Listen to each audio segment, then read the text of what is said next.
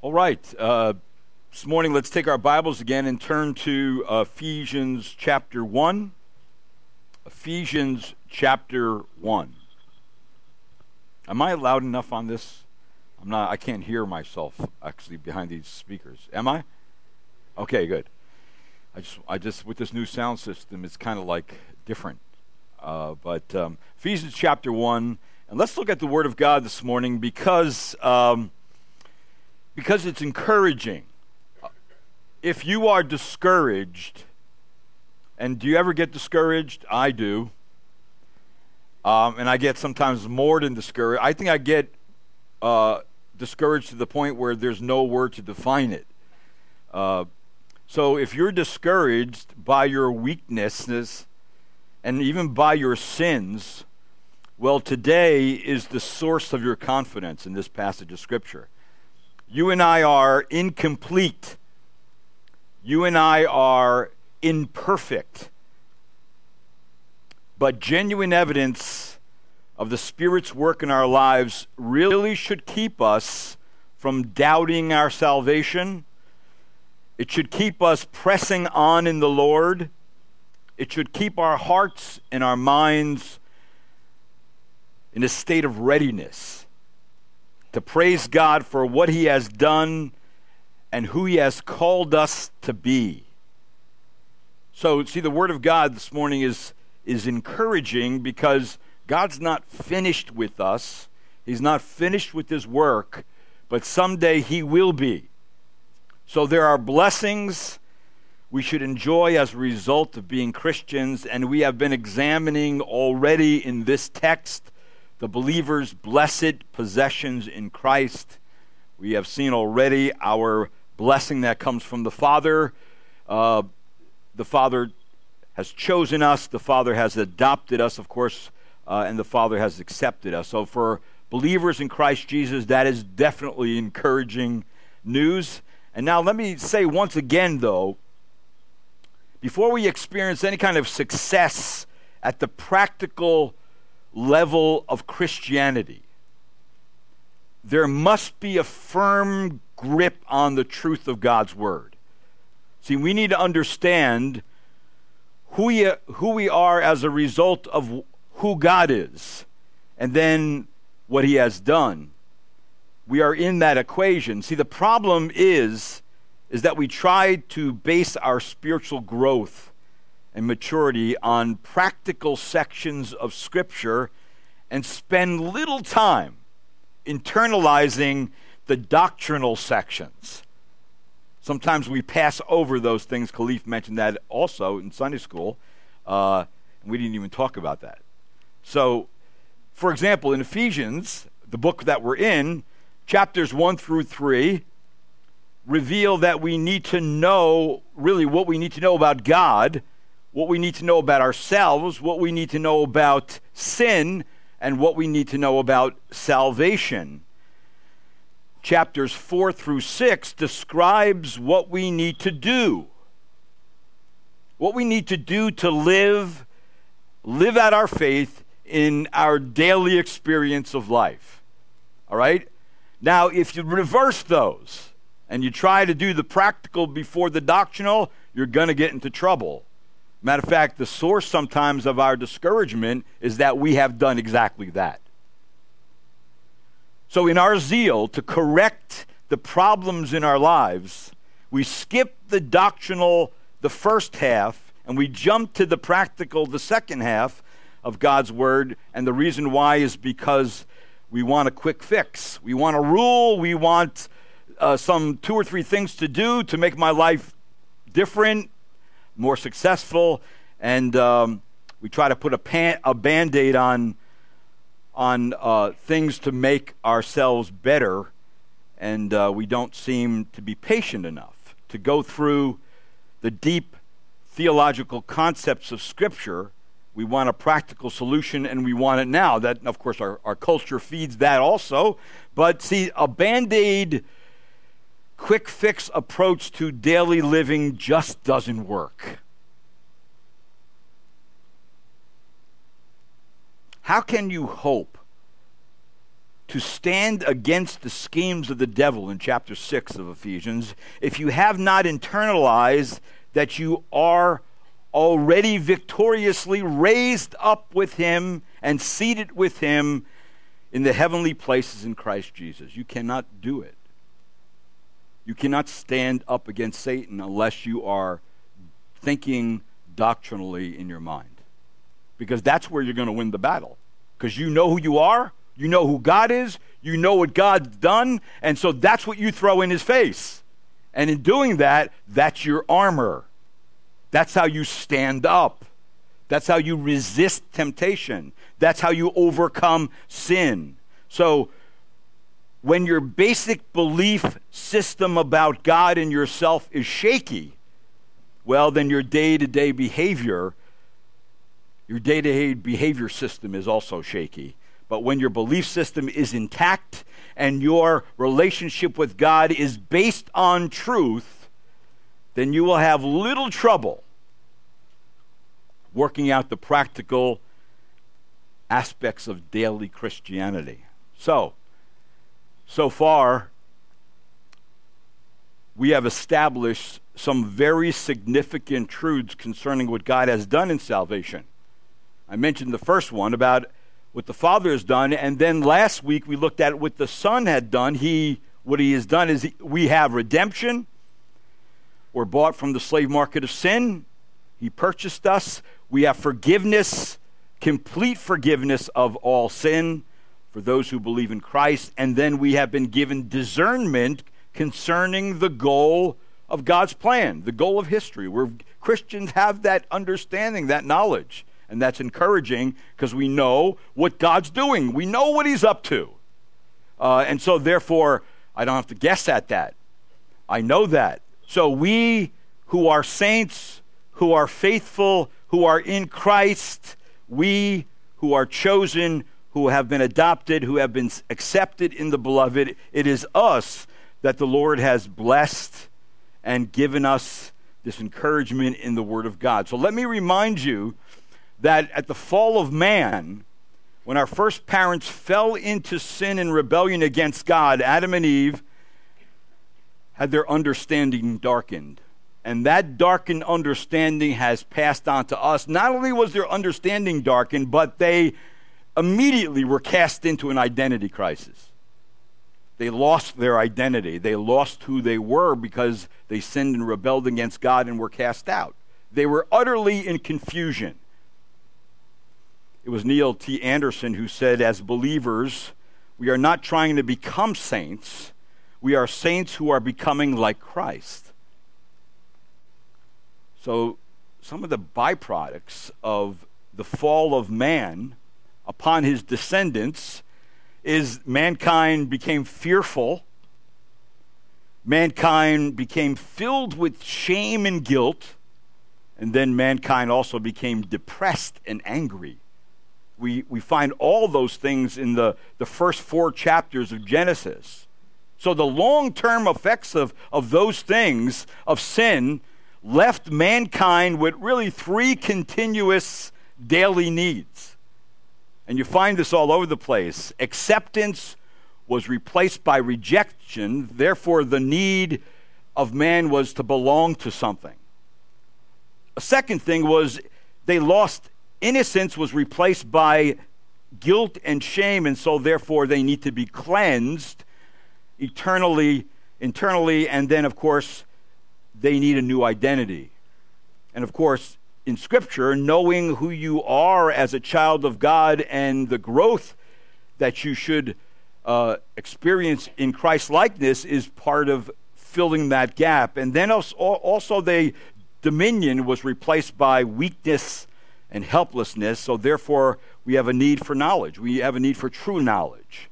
We have a need to be to have strength and power to live for God. We have those needs. So those needs actually were met in Christ when he redeemed us, when he completely forgiven us, taking care of the guilt, and when he gives us discernment, true knowledge, to have dominion again over the things that we should as human beings, the authority we have from God to live, and the stance that we take against our enemies especially our spiritual enemies. So, with that said, our study of Ephesians, I have already stated the Father's plan and the Son's provision and salvation. Now, this morning, I would like to move on to the ministry of the Holy Spirit and the Spirit's activities in salvation.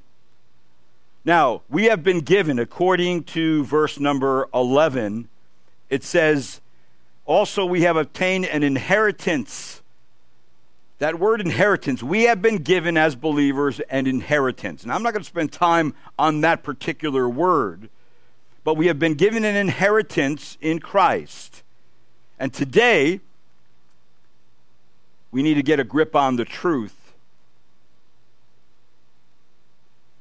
of our inheritance. And the way we're going to do that is we're going to see the foundation of which our inheritance is obtained, and then also the process by which it is acquired, and then the person by which our inheritance is secured. And so this morning, let us look at verse number 11 through 14 and see our blessings that come from the Holy Spirit. Now we have the Father, we have the Son, and now we have the Holy Spirit in this context. Very clearly laid out uh, for us. It doesn't say Trinity, but the Holy Father, Son, and Holy Spirit are clearly here in this text. So here in verses 11 through 14, we see something of the way in which God is working out his plan of restoration, of harmony in every realm of and every sphere of the cosmos. So, the foundation on which our inheritance is obtained, if you look at verse number 11, I want to point something out, out to you in verse 11 and then in verse number 13, and it's this that in verse number 11, there's two important uh, phrases. In verse 11, in him, it says, also we have obtained an inheritance. The word we right? And then in verse number 13, it says, In him you also. So he goes from the we to the you. And of course, the we represents the Jews, and the you represents the Gentiles.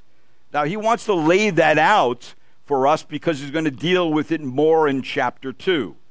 So, see, the Jews were the first Christians. Even when the Lord said to his disciples, Wait in Jerusalem for the power of the Spirit to come upon you. And then when he does, you will be witnesses in Jerusalem. That means in, this, in the, the realm or the sphere in which Jewish people live, you're going to bring the gospel to them first. And even Paul wrote in Romans chapter 1 that, listen, I am not ashamed of the gospel, for it is the power of God for salvation to everyone who believes, to the Jew first, and also to the Greek or to the Gentile. All right, so that means that the gospel went first to the Jews, and the Jews were the one who had who had hope in the Messiah. They were the ones who um, were anticipating the Messiah somewhat. All right, so then the gospel was brought to the Gentiles. Now, if you look over to chapter 2 of Ephesians and notice verse 11 through 14, he begins to bear this out, and it says there, I just want to read it to you just, just to give you a heads up on it. It says, Therefore, in verse number 11, chapter 2, remember that formerly you, and then it says, the Gentiles in the flesh who are called uncircumcised by the so called circumcision, which is performed in the flesh by human hands, remembered that you were at that time separated from Christ excluded from the commonwealth of Israel, strangers to the covenants of promise, and having no hope and without God in the world. But now, in Christ Jesus, you who formerly were far off have been brought near by the blood of Christ. For he himself is our peace, who made both groups into one, Jew and Gentile into one, and broke down the barrier of their dividing wall. And then Paul, later on in in Romans chapter 1 says, through whom we have received grace and apostleship to bring about the obedience of faith, or the obedience of faith among all the Gentiles for his name's sake. So, see, what is God what God is doing is breaking down these walls that were built up between these two groups of people because the, the Jews thought they were exclusive and that they were the only ones who were in God's favor and could be saved. And the Gentiles, they didn't know anything about God, not the God of the Hebrew God. And so, therefore, the Lord says, Listen, because of this division, I'm going to break down the wall that separates you, and I am going to, another way, you see God's way of restoring harmony and unity is to produce Christians.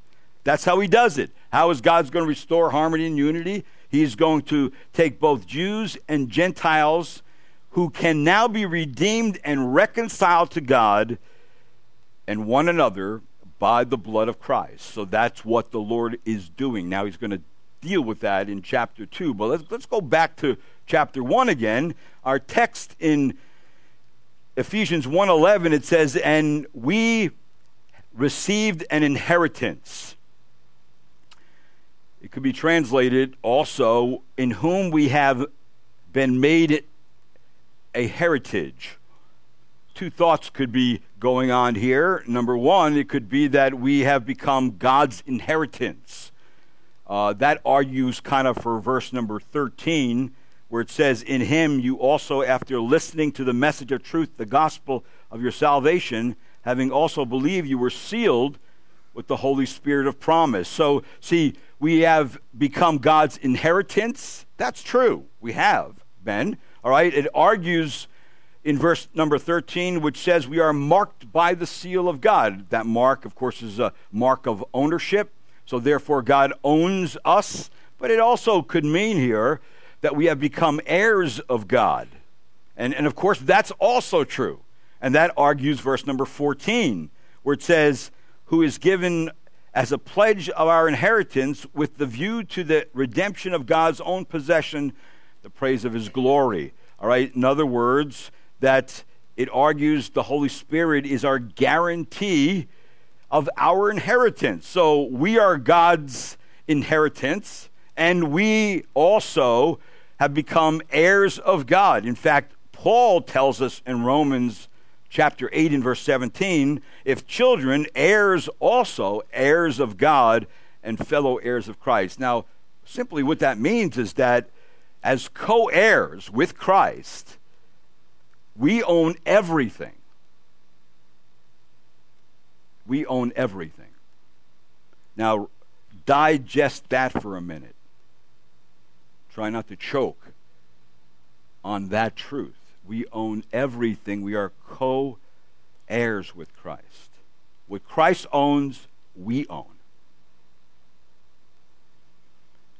It was that truth that, of course, should uh, enable us to praise the Lord. But I want you to notice how did that happen? How does God do this? How does God give us such an inheritance? The foundation of our inheritance is really it's God's plan. In verse number 11, it says this, having been predestined according to his purpose who works all things after the counsel of his will. So, this long Greek sentence lays out for us all things that reminds us of the fact that God is working out a great plan to head up in Christ the whole of the cosmos. And he includes us in it. He brings us into the equation. And the reason we become God's heritage is because our destiny as his inheritance was predetermined beforehand by him. So in eternity, God determined the lot he assigned us in time. Now, the words predestined, purpose, counsel, and will in that passage all have an intimate connection with one another. And there's really no clearer or more sublime statement anywhere in Scripture concerning the sovereignty of God in His plan. That running through the Bible, there are two parallel lines. One is God's sovereignty, and the other is man's responsibility. They don't ever really meet. They meet in heaven, but they don't meet. And both things are taught in the Word of God, so we ought to, of course, believe both. So God, who purposes, is faithful to carry out his providential will in the life of the believer. Now, our lot has a purpose, both for Jew and Gentile, and the result of that purpose. The end result of that purpose is found in verse number 12. It says, To the end that we who were first to hope, that's the Jews in Christ, would be to the praise of his glory. Now, his, this is the second time, and we're going to see it again in this passage, to the praise of his glory.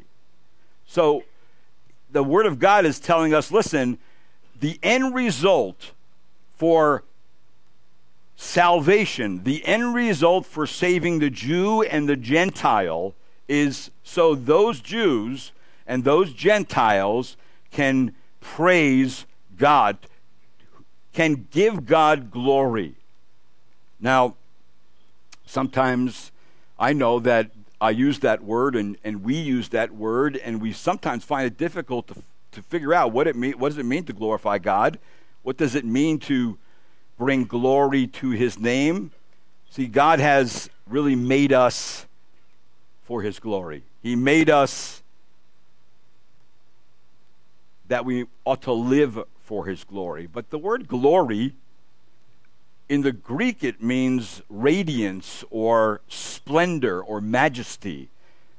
In the Hebrew, which I believe the word is really getting its root from, it means weightiness, it means importance, it means significance.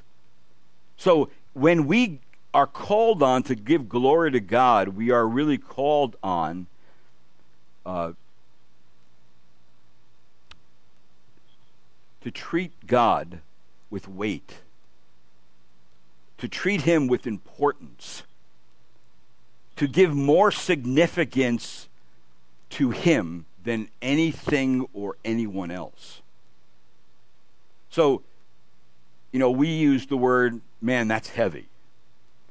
That's the kind of expression we use. But when we consider God, sometimes we, we throw the name of the Lord around, the name of God around too loosely without thinking about what we're saying and what we're doing. That when we think of God and what He has done, in this case, we're, we, are we are kind of like in God's planning room uh, and God's kind of telling us what He's done. He's planned these things, He's predestined these things, He's purposed these things without real explanation at this particular point, just getting us to see that, listen, what God has done has weight to it. He, he has thought about this seriously. He has, he has looked at it as only God can from every single vantage point. And so, therefore, when we begin to think about what God has done and our own salvation in Christ Jesus, that we need to consider it with a significant amount of weight. And see, this is the things that human beings created in the image of God have not done. That's why Paul says in Romans 3:23, "For all have sinned and what? Short fall short of the glory of God. Meaning what? They haven't given God a place of significance. They haven't considered God one who, when he says something, it has more weight than any other thing you've ever heard in your life. We haven't done that. And it was even John Piper who said at this point this means that none of us has trusted and treasured God in the way that we should. We have not been satisfied with his greatness. We had and, and walked in his ways. We, we haven't really thought about it to the point it affects everything about the way we think and how we live. So, see, our life, our salvation has purpose to it. And the end result in God's plan is for you and I to praise the praise God, to bring God glory. So we have really just spent some time in eternity in, in the planning room of God, the planning room of our triune God. And uh, He doesn't spend time there because we don't understand everything that's going on there. And so the Lord brings it down to, to the practical realm. He brings it down to us. And He says, okay, that's the foundation of your inheritance. Now, let's look at the process by which our inheritance is acquired. How do we get everything and own everything through Christ Jesus? How does that exactly happen? All right? And so this is what he brings, uh, brings us to. He shows us how the Lord works out his grand and glorious plan in time, actually, in the time in which you and I are living. In any time anyone lives, and here's the word of God. How does he do it? Well, you already know the answers because you've heard it so many times before. But look what it says in verse number 13. It says this In him, you also, after listening to the message of truth, the gospel of your salvation, having also believed. Let me just stop right there. So here's the process the process is this the preaching of the message of truth. That's the process, all right? And it includes two things it includes listening and it includes believing. So, this is how God works out this grand plan. He's planned in eternity in time that the Word of God is preached by people, all right? And that we understand from the Word of God that no one can live the Christian life without becoming a Christian. We have to be created in Christ Jesus before we can do any good works. In fact, look over to chapter 2 of, Ephesians real quickly. Look at verse number 9 and 10. Again, I'm going to be heading there, but just looking at the passage, it says, Not as a result of works, so that no, no one may boast. Verse number 10 of Ephesians 2 For we are his workmanship, created in Christ Jesus for good works, which God prepared beforehand so that we would walk in them. So, in other words, we can't even do good works that God considers good works unless we are already created in Christ Jesus. So, only Christians can do good works. But how does that happen? How do I get into the plan of God? Well, the first thing is that I listen. It says, after listening to what? To the message all right? That's verse 13 of truth, the gospel of your salvation. So one has to hear. Now, that's not too hard to understand. He, the Lord really brings it down to a very simple level. We all hear, don't we? We all have ears, all right? We all, in some way, even if we cannot hear here, uh, God has a way of communicating to us, but nonetheless, you understand what it says when He says one has to hear. But what do they hear? They have to hear a particular truth concerning the Lord Jesus Christ. They have to hear about his work, about who he is, about what he has done. So, see, God's way of making Christians is through the message of truth. You already know that. But there are many different messages proclaimed by the world as deliverance, which are false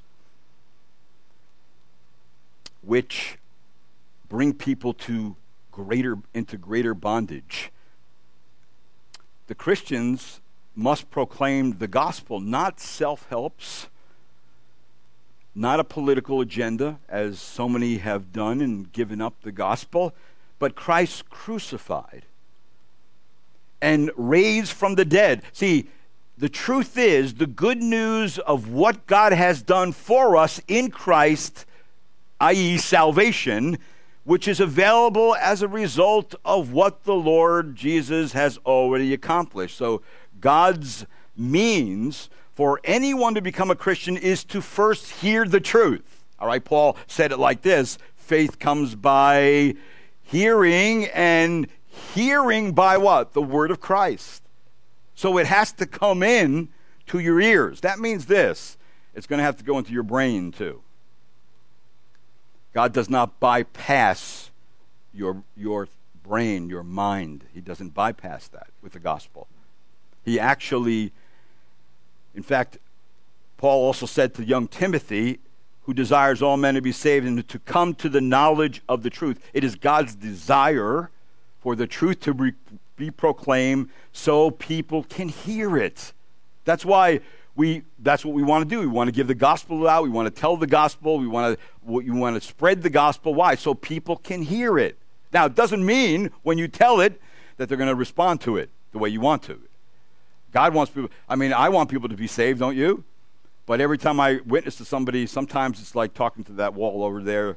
Uh, I, you know, you, you may have waxed elo- eloquent, but it not there's no there, you didn't see any effect. But nonetheless, it's still God's will for you to pro- proclaim the truth, so people hear it. That's how it must start. Right now, if you notice back in verse 13 of chapter one, there's now.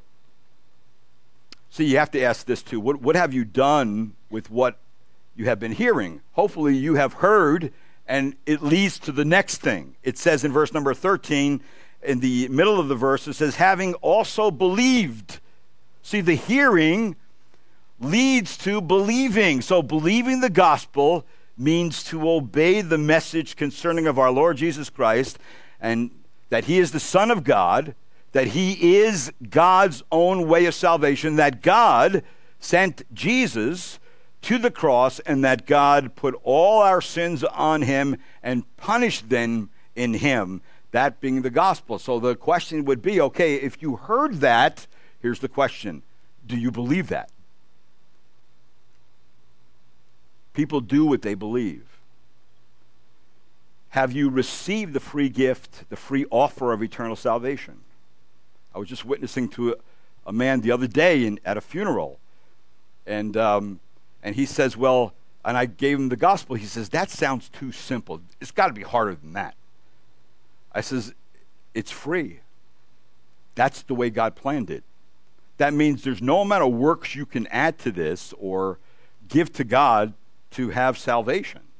You have to receive it. You have to hear it, and then you have to receive it. So, see, we cannot be Christians without having the conviction of sin knowing that we're guilty before God and under his wrath. That must be there. See, the good news is that we can be delivered from the wrath to come. That's the good news. That God has taken our sins, put them on his own son, punished and dealt with him, them there. And so, therefore, that means, and this is the exciting part, that you can be part of God's saving plan that he planned in all eternity no matter who you are, no matter what you have done, if you will believe that Jesus died for your sins and rose to be your Lord and Savior, if you will trust Him, He will. Actually, you will. You'll be able to know God's eternal love and that that love has been set on you.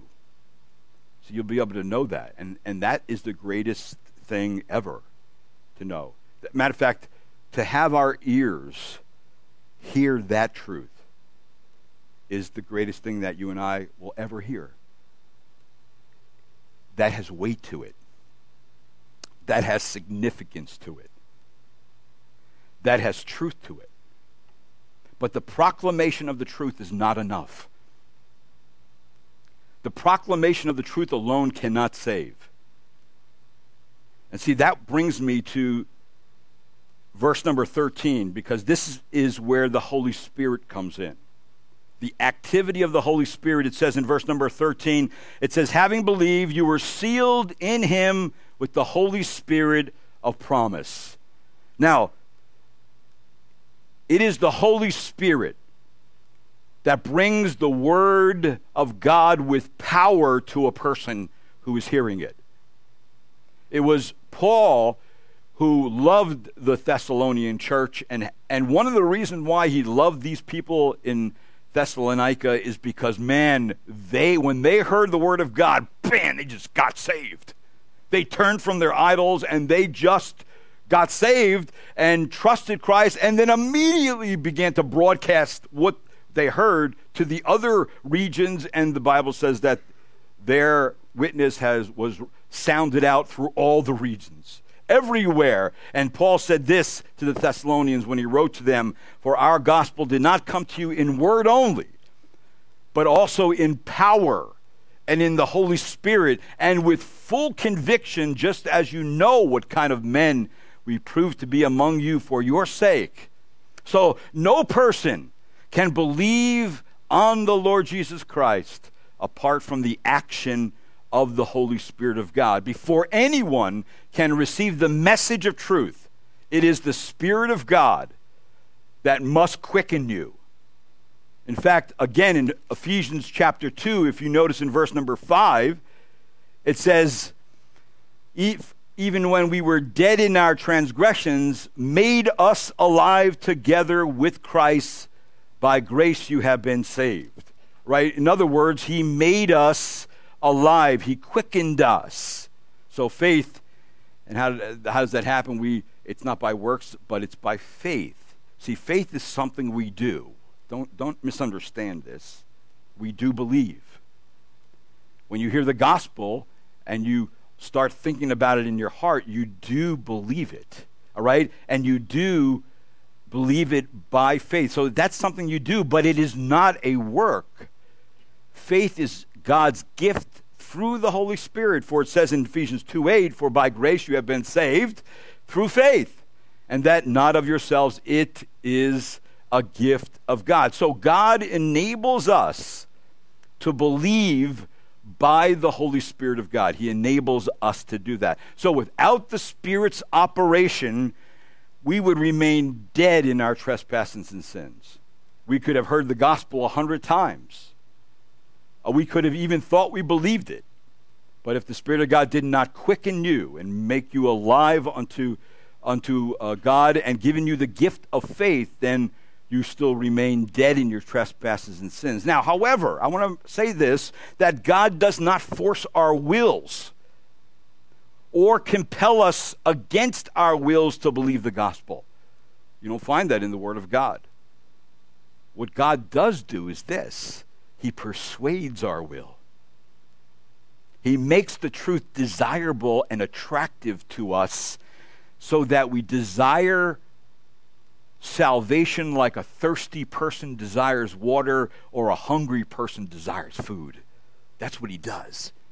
And God, by the Spirit of God, does that. Matter of fact, the day you became a believer, I remember the day I became a believer, not looking for God, this is the thing that came into my mind. This is the truth. And my search is over. And I went and responded to the gospel. Now, I didn't realize at that particular point that all the things that were going on behind the scenes, I didn't realize that it was the Spirit of God putting me in that place at that moment in another part of the world and having the word preached to me, and I would respond in that way. I always thought I was doing fine. I would just say, hey, my friend said, let's go to Bible study. I went with them. That was it. There was no anything beyond that. I wasn't looking for anything. I was not looking for God. But God was looking for me. And when he got my attention, and when I realized what happened, everything, everything in my life changed. Now, how did what happened? The Spirit of God changed me because the Spirit of God came into me. He indwelt me. And I didn't understand that at that particular point, but once I started learning the Word of God, I started understanding what God was doing. And it was exciting. You know, one of Luke's most important messages in the book of Acts is that a person must have the Spirit in order to be a Christian. Must have the Spirit in order to be a Christian. So it must be the Spirit's activity in the life of a believer that makes them a Christian. Now, to further bolster this assurance that we are the children of God, Scripture unfolds for us more aspects of the Spirit's work that benefits us every single day and encourages us. And what are they? Look at verse look at the end of verse number 13. It says you have it says having believed you were sealed in him with the Holy Spirit of promise. In other words, it's saying to us that the person by which our inheritance is secured is the Holy Spirit himself and of course, one of the important aspects of the Spirit's work, which takes place at conversion, is the, the Spirit seals a believer. The Holy Spirit is really is the instrument of the seal. And um, in the ancient world, the owner announced his ownership by attaching his seal to his possessions. Sometimes, when a king was sending a letter or a important, important official was sending a letter, they would take uh, the flap of the letter and they would pour wax on it, and then he would take his signet ring or a seal and press it into the wax. Not that you couldn't break it open, but if the messenger delivered that letter with a broken seal, that guy was in trouble. The only one who could unseal that letter was the person to which it was addressed.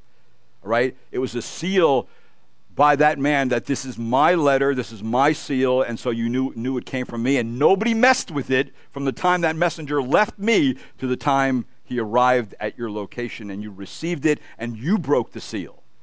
See, it showed who, who the ownership of, of that seal. And so in the ancient world, people would attach their seals to things to let people know what belonged to them. And that that's what God has done for us. He tagged us, He has left His mark on us and in our hearts. And we who have the seal of God know it. See, the sealing ministry of the Holy Spirit is mentioned in several places in Scripture, actually, three places. There was, there's another place in, in 2 Corinthians chapter 1 in verse 22. No need to turn there, but it says, because it says almost the same thing, who also sealed us and gave us the Spirit in our heart, hearts as a pledge. And then, of course, again in Ephesians 4.20, which we're getting there, says, do not grieve the Holy Spirit of God by whom you were sealed for the day of redemption. So, see, the seal indicates several things. It indicates, number one, authenticity. That the seal is a kind of embossment on an official document to validate its genuine, its, its, its genuineness and it, that it is true. It's just like we put, there's an embossment on your passport, uh, and today they put it under that special light so they can see all the stuff going on there, so they know it hasn't been messed with, right? And then in, on your birth certificate, you know, they say, well, no, I, want, I don't want to copy your birth certificate. I want the one that has the raised seal on it, right? You and I have always, we've heard that, maybe at DMV lately, and uh, because we need our six points of identification now to make sure we are who we are, right? And even they do it. They want to know are you genuine? Are you John Doe, who's, who's this represent? Are, are you real? Well, God says that I give him the Spirit of God, uh, and the Holy Spirit authenticates professing Christians as genuine. This is a genuine Son of God. God says that about you.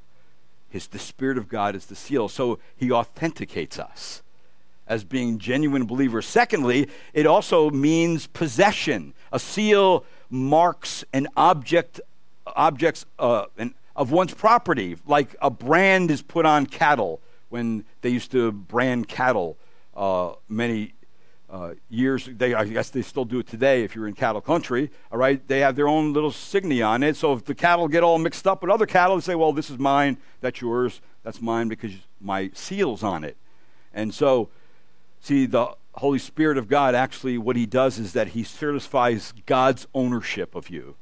God owns you, right? And if God owns you, who's going to? That's why Paul can say, "There's no condemnation against those who are what elect."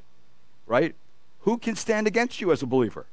No one can. Why? Because God owns you, and nobody's going to mess with God's property. See, that, that tells us something very important that God wants us to know that not only we're believers and we're authentic, but we are His possession. We're His property, and we have His seal upon us, and that seal, of course, is the Spirit of God. But it also means security. It means believers preservation is certain and salvation is secure, that the believer cannot be tampered with. They are protected by the seal of the Holy Spirit of God. And that becomes an encouragement to us. But you know what? Sealing also stands for some other things too. I already mentioned that it stands for ownership, that the sealing of the Holy Spirit is the work of God. Uh, the very moment we believe God, He puts His stand, stamp upon us, and we become His property. But it's also the sense of, and this is in the more practical sense, of likeness. If God puts His Spirit in us, and this, it is the Holy Spirit of God, that means He's going to begin to sanctify us and set us apart so we become like Christ. There's going to, going to be a likeness there that shows us that we have the sealing of the Holy Spirit of God. So the sealing with the Spirit is that once for all act that gives us constant assurance that we are God's children, entitled to his riches, entitled uh, to his goodness, and of course, now we are entitled to eternity. That's part of it. So, our likeness to Christ will produce effects. That means if you are if you have heard the gospel, if you have believed the gospel, if the spirit of God sealed you, right, as God's own and God's own possession, that means his seal and his indwelling you will produce effects in your life. There will be effects in your life. And there will also be observable effects of the Holy Spirit of God indwelling you. And it was uh, Jonathan Edwards who summarized the proofs of the Holy Spirit, marking us as God's own, when he says that if you really want to know that you're sealed by God, by God's Spirit is certain things happen uh, as observable effects in your life. And here are some of the things he listed. Number one, you'll begin to exalt Jesus Christ. You'll begin to exalt Jesus Christ like you never have before. Secondly, you will repent of your sin. Not just initial repentance in conversion, but you will repent regularly over your sin. Why? You're becoming holy. You're being set apart to God. There will be a regular pattern of repentance in your life. A third thing was you will have a heightened interest in the Word of God. You will love the Word. The Word of God will become the most important document, uh, piece of literature in your life. All right? The Word of, is it? Is the Word of God uh, the most important piece of literature in your life? That's a mark of the Holy Spirit. That's a mark of being sealed by God. He puts that there. It's the Word of God that will grow us. And then, of course, he, there are more of them, but the, one of the last ones was you'll have a new love for God and for people. That will be evident. These will be observable effects in your life because the Spirit of God has sealed you. But there's another thing the Spirit of God Himself does, is in verse number 14 of chapter 1. It says, Who is given as a pledge of our inheritance with the view to the redemption of God's own possession to the praise of His glory. In other words, this word used here in the Greek is arrabon, and it means to deposit to put a down payment on, to put a pledge on. In other words, that this is a deposit that guarantees that all the rest will follow. And of course, the deposit here is the Spirit of God becomes the seal and guarantee of our salvation that we put a deposit on, on something like a house. And of course, we don't pay for everything on that house on that day, but when we put the deposit down, that deposit says we own that place and we promise that we're going to pay our mortgage every month. And of course, the banks are looking forward to that, you keeping that promise.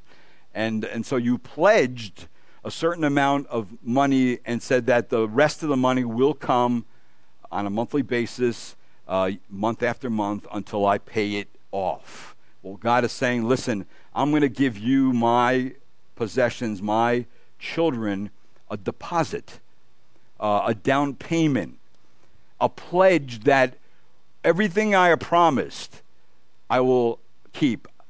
My agreement with you, all right, I will keep. All right, I will finish it. And so, therefore, if you notice what it says there, it says, with a view of the redemption of God's own possession, that Jesus Christ has purchased us for himself and has given us the Holy Spirit as a down payment that the redemption which has been so wondrously begun in us will be completed. The redemption will be completed. That's what he promises us. So there's going to be a first installment, and the Lord says, Because I give this down payment, I will promise that everything I have said in the Word of God concerning full salvation, full redemption, it will happen. It's coming. It's going to be yours. And see, so the Holy Spirit is our guarantee of the finished transaction and a safe delivery of our spirit, soul, and body to God's presence. Isn't that what we're looking forward to? We're looking forward to being in the presence of God. He says, well, this is what it does. In fact, you see that if a person doesn't have the Spirit of God, this can't happen. If a person doesn't have the Spirit of God, they're not God's possession. They are not authentic believers. And they don't have the down payment that promises them full redemption. Right? They must have those things in order to secure full salvation. So, see, the Father devised the plan and he chose us. Christ set the plan in operation by shedding his blood. And the Holy Spirit of God causes people to be united to Christ by sealing believers with the Holy Spirit of promise until the day he redeems us his own possession. So the Spirit is the seal and guarantee that the believer will enter into his complete redemption in Christ Jesus.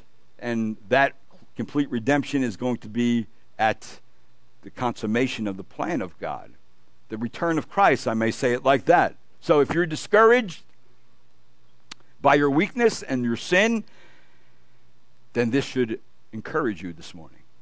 It should give you the understanding that I am a genuine believer, that I have seen the evidence of the work of God in my life, so I don't need to doubt my salvation. I need to now continue to grow in Christ and grow in the things God's given me. So, and it should keep me pressing on in the Lord. It should keep my heart and mind in a state of readiness. So I praise God for what He has done and what He has called me to be and you to be. And so that's the way He ends verse number 14 again. If you notice that every time, each time the work of the Trinity is mentioned, that this is the posture that we're to take. And if you look at verse number 14, it says, he ends it again to the praise to the praise of his glory.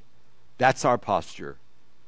Knowing what the Lord has communicated to us, that it's only believers who have this understanding of what God has done. It should bring us to a place where we are in awe of what God has done. Yes, we do sense we don't deserve it, but we do we are grateful that God has given it and we do take it very very seriously. Very seriously. We take it with great weight. See, this is what causes us to worship God when we think about this. So, see, Paul is concerned about the doctrinal sections of Scripture. How are you going to live in this world if you don't know these things? How are you going to witness in a dark world that is ruled by Satan if you don't know this about yourself and about what God's done. How are you going to, in fact, in Ephesians chapter 4 and 5, he says, How are you going to be the father you ought to be to your children, or the husband you ought to be to your wife? How is the wife going to submit to her husband unless she understands that they, you both are to submit to the head, Christ, and that these are the things God's given you both? Uh, in your relationship. And so, therefore, as you understand these things, you submit to God first, and therefore God works out what you can't work out by His Spirit and His Word in your life, and He gives you a good marriage. Not a perfect one, a good one. He gives you a good understanding of where you are in Christ. He gives you a good understanding about if you're on a job and you're uh, under a bad employer, how do I respond to this bad employer? You know? So God helps us to understand living in this world, how to live for Him in a way that you are strong in your faith, that you're not tossed to and fro by every wind of doctrine. He's going to say that in chapter 2, right? Or chapter 4. So we're not messed up uh, in that way, but we're strong, we're firmly rooted. Why? Because we have taken the truth of God's word and thought seriously about it. It's the most important thing that I need to know because God says it, right? And believe me, when you do that, you will become firm in your faith. You will become a strong believer. You will not be tossed about. You will be somebody who knows what they believe, why they believe it, where it is in the Word of God, and even be able to communicate it to someone who doesn't understand it. That's what you're going to be able to do. Let's pray. Lord, again, I thank you for your great truth. Lord, we don't deserve to understand these things or hear these things, but I am so grateful that you give them to us. I pray this morning, Lord, you can use your word in a way that I could never imagine. And I pray that you would do that today. That if there is someone here that, Lord, you do not, uh, that does not know you, I pray today would be the day that they call upon you and, and ask you to save them. I pray, Lord, if there are believers here that didn't know these truths before, but today they do, I pray this would be the, another step in their journey in this world to become more Christ like, to become more firm in the faith, to realize how important the Word of God is, and how their relationship with the Holy Spirit is significant and that everything you say has weight to it, Lord. And I pray that it would bring us to the place that when we worship you, we don't worship you with an empty head. We worship you with a head full of understanding. We worship you with a heart that has been affected by the truth and a will that has been moved by your truth. I pray that for us. And I pray, Lord, that when we worship, it would be genuine from our heart because of what you've done and who we are and what you called us to be. And so, Lord, Father, Son, and Spirit, we thank you for this vast and great and glorious plan. Thank you that you've included us in it.